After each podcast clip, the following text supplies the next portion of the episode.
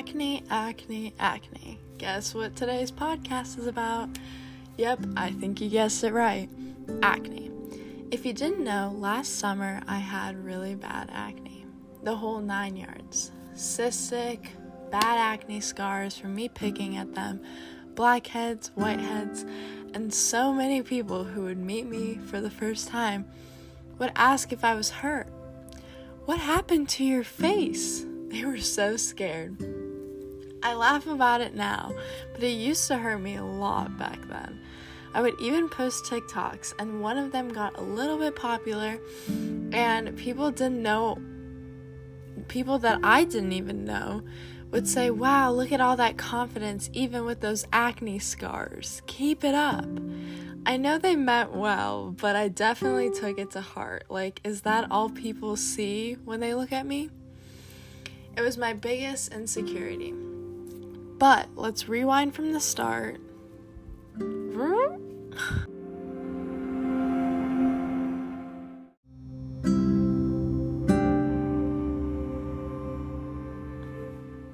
Since I can remember, I've had these blackheads on my nose, and that's been my biggest problem for about 5 years until 2020.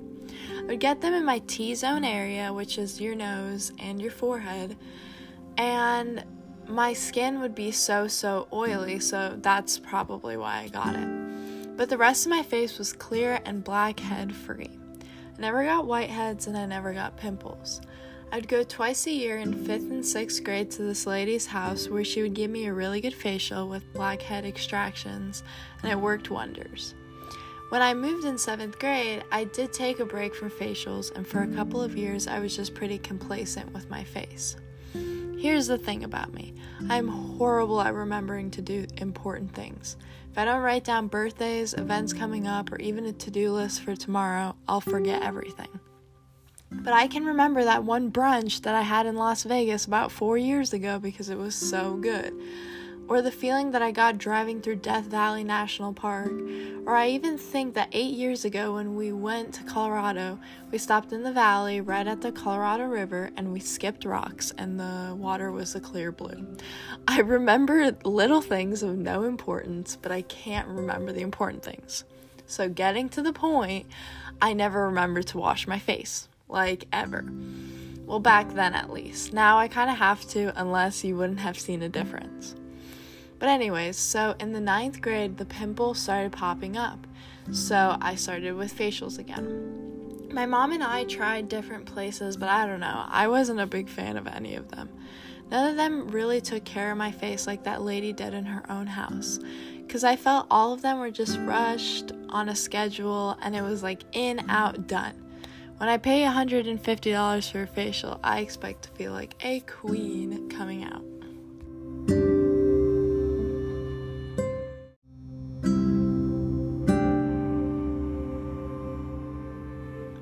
So middle of sophomore year 2020 in January, that's when it started to get bad. And this was before COVID.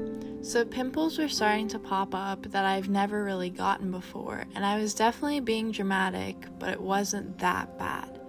So I got a facial done in February, and unfortunately my face didn't react to it too well. Once COVID hit, I was staying inside, eating all this crap, not really exercising, etc. And that's when I got to the point where it was red, bloodied, bruised, and scarred. I guess I was a lot to blame for popping my pimples, which I still do now, but I definitely try to get rid of it with creams before I inevitably pop it. Over the summer, it was at its worst, and you know how usually being in the sun allows your face to become pimple-free? Wrong. My skin did the absolute opposite. It got worse because it was in the sun. It was peeling, so I touched it, and it just wasn't a good idea all around. Around August of 2020 was when I had my first dermatologist appointment. I finally caved. I went in thinking that she was going to put me on Accutane, and all I wanted was to be put on Accutane because I've heard so many of my friends going on it, so I thought that was the only option.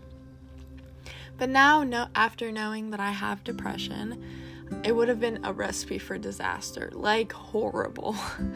Accutane is one of the options that she gave me, but she first wanted to work topically, and then if it didn't work, we would go to medications, hormones, etc. So at the beginning, my face process was basically washing my face with an oil-free cleanser twice a day, applying clindamycin in the mornings, and then tretinoin in the evenings. Now, I'm sorry if I say those wrong, but clindamycin basically is supposed to erase the bacteria by adding more bacteria, and tretinoin is supposed to make my skin really dry so the pimples dry up. And a couple months went by and I saw results for sure. I mean, it wasn't just nothing, but I was really upset that it wasn't working faster. Why wasn't my face getting any better? I would moisturize all the time and my face would still be dry because of the tretinoin, as opposed to when I was younger, my face was always oily. I still don't know to this day which one I prefer because both of them suck and they have their pros and their cons. But then at our next appointment in November of 2020, she told me to start using glycolic pads, which burn, people. They burn. Still to this day, and I have to use it twice a day now. They burn. And then she switched my cleanser to a glycolic salicylic acid cleanser instead. Yep. The cleanser and the pads have helped a ton, and I think that my biggest difference has been since I've been put on the pads and the cleanser. And then sometime in there, I think in December, she also put me on a benzoyl peroxide wash for the showers, which bleaches everything, and I low-key really want to try it on my hair, but I'm a little too scared. And then an Amzeek mask, which I'm supposed to do twice a week. So the mask foams from a green to a yellow color, and your face looks disgusting, but I guess it works. I don't know. It's still a pretty recent development because I didn't like it at the beginning, and now I have to do it again. But she took me off the clindamycin in December, which was very important because it's a great starter topical that's supposed to combat the bacteria at the top, so like the front, which is what I had when my pimples would ooze everywhere. But now that it's just blackheads and pimples underneath, she told me to stop taking it because it can actually reverse all the progress that I made, which is really weird. So now my face has seen better days, and it's amazing. The scars went away for the most part, and actually, let me let you in on a little secret. It's not because of any of those expensive creams. It's because of Neosporin. Neosporin! I am so blessed to be on skincare TikTok, and I was scrolling through in October, and this one doctor said that her secret for any type of scars is Neosporin. So I said, why not give it a shot? My mom has loads in the medicine cabinet, and guys, it works wonders. That's how my scars went away.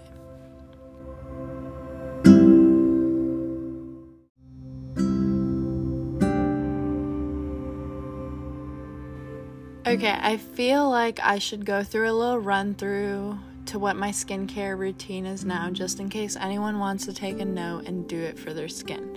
So in the mornings, I wash with a glycolic salicylic acid cleanser. I use the glycolic pads, which are wonderful as much as I complain about them, and then I moisturize. That's all I do. Super important. At night, I again use the same cleanser, use the same pads, and I apply tretinoin, and then the tretinoin is supposed to have a good layer before I go to bed, so no moisturizer on top. Twice a week, I'll do the Amzeek mask after the cleanser, and then I'll do everything normal after that. And then whenever I shower, and I shower at night, which is kind of important, I use the benzoyl peroxide wash instead of the cleanser, but then everything else normal after that. Every now and then I will do an oil-free moisturizing mask, which is great for keeping my dry skin in check, and that's about it. If you have acne like mine, I think you should definitely see a dermatologist at least once. See what their opinion is about your face, see what they give you. because what slowly worked for me might not work for you.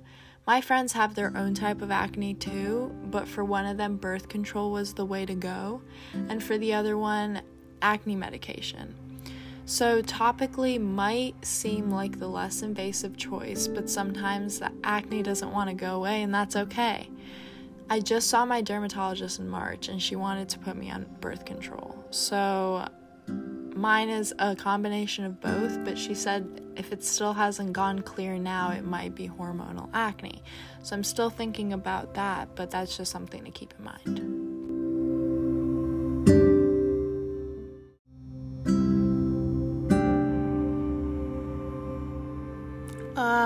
Guys, I feel like I've talked way too much, but I have two important things in this realm of acne that I haven't even touched on. And this is the most important, that has to do with the podcast. How acne has affected my self-image and confidence is huge, and what I did about it and what I'm still trying to overcome. And then I also really want to talk about diet and lifestyle, because I think that one of the biggest problems I had with acne, and what I've discovered through having acne, because I wouldn't have discovered this any other way, was a lactose intolerance. Can you believe it, people? A lactose intolerance. And also, I've had a lot of consequences of playing a sport and working out each day to after COVID not doing any of it, and then now going back to it. So how all that works out too. So I'm gonna make a part 2 explaining all of that and the discoveries that I've made while having acne. See, I don't regret it at all, even though it wasn't a choice that I made, because I learned about my habits and what I needed do to live a healthier lifestyle while also maintaining a happier, more positive energy. I think that acne was a really, really, really big part of learning how to love myself, and it's a big part in why I do what I do. So shout out to Gracie for giving me this idea to talk about my journey through acne, and I hope you guys come back next week to delve in deeper into the journey with my face. Thank you.